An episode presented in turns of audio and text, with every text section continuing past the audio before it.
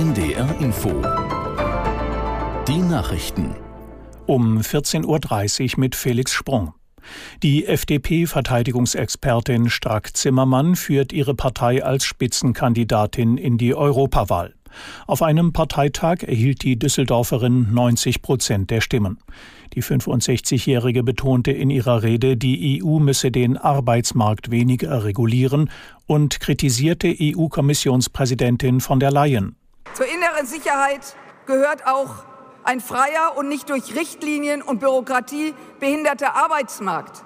Frau von der Leyen organisiert dieses Europa in den Wahnsinn. Die Bürokratie arbeitet unter Frau von der Leyen so gewissenhaft, dass innovative Unternehmen bald stempeln gehen können. Und deswegen weniger von der Leyen, mehr von der Freiheit. Das muss die Botschaft in den nächsten Monaten sein. FDP-Spitzenkandidatin Strack-Zimmermann. Auch die SPD hat sich auf einer Delegiertenkonferenz auf den Europawahlkampf eingestimmt.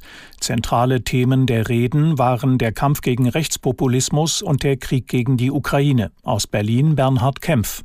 9. Juni, das ist das Datum, bei dem für Europa viel auf dem Spiel steht, gaben sich alle Redner überzeugt. Rechtsextreme hätten sich aufgemacht, die Demokratie zu zerschlagen, so SPD-Co-Parteichef Klingbeil. Ähnlich äußerte sich auch der Bundeskanzler. Scholz machte deutlich, das wird ein Wahlkampf nicht nur, aber auch gegen Rechtsextremismus. Der Krieg in der Ukraine sei Herausforderung und Verpflichtung zugleich, das Land weiter zu unterstützen. Von den europäischen Partnern forderte Scholz dafür mehr Einsatz.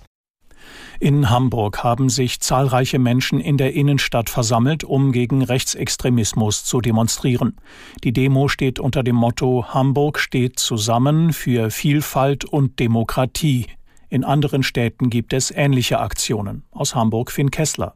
Tausende Menschen haben sich schon auf der Ludwig-Erhard-Straße versammelt und es werden immer mehr. Viele Familien sind dabei, Gruppen junger Leute, aber auch viele Senioren. Sie haben selbst gebastelte Schilder in der Hand. Auf denen steht beispielsweise Stoppt die AfD oder Wer in der Demokratie schläft, wacht in der Diktatur auf. Mitorganisatorin Annika Rittmann von Fridays for Future sagte, wir wollen hier heute ein starkes Zeichen gegen Rechtsextremismus setzen. Insgesamt werden hier heute rund 30.000 Menschen erwartet.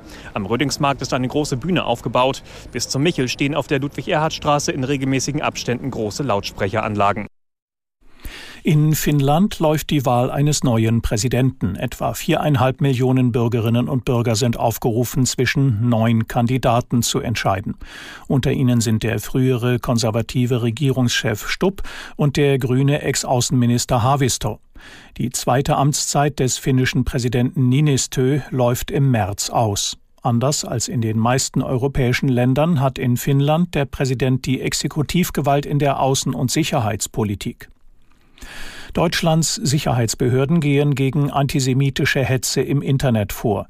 Das Bundesinnenministerium bestätigte einen Pressebericht, wonach seit Beginn des Gaza-Krieges 273 Anordnungen zur Entfernung von Tweets erlassen wurden. Die meisten betreffen die Plattform Telegram. 17 Mal ist der Dienst X angewiesen worden, einmal Instagram. Die Betreiber hätten die Anordnungen fristgerecht umgesetzt. Das Wetter in Norddeutschland, neben Wolken meist viel Sonne und trocken, Höchstwerte 5 bis 10 Grad.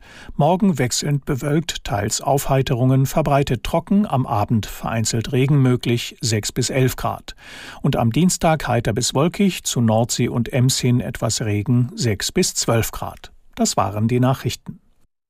Der KI-Podcast mit Gregor Schmalzried und Fritz Espenlaub.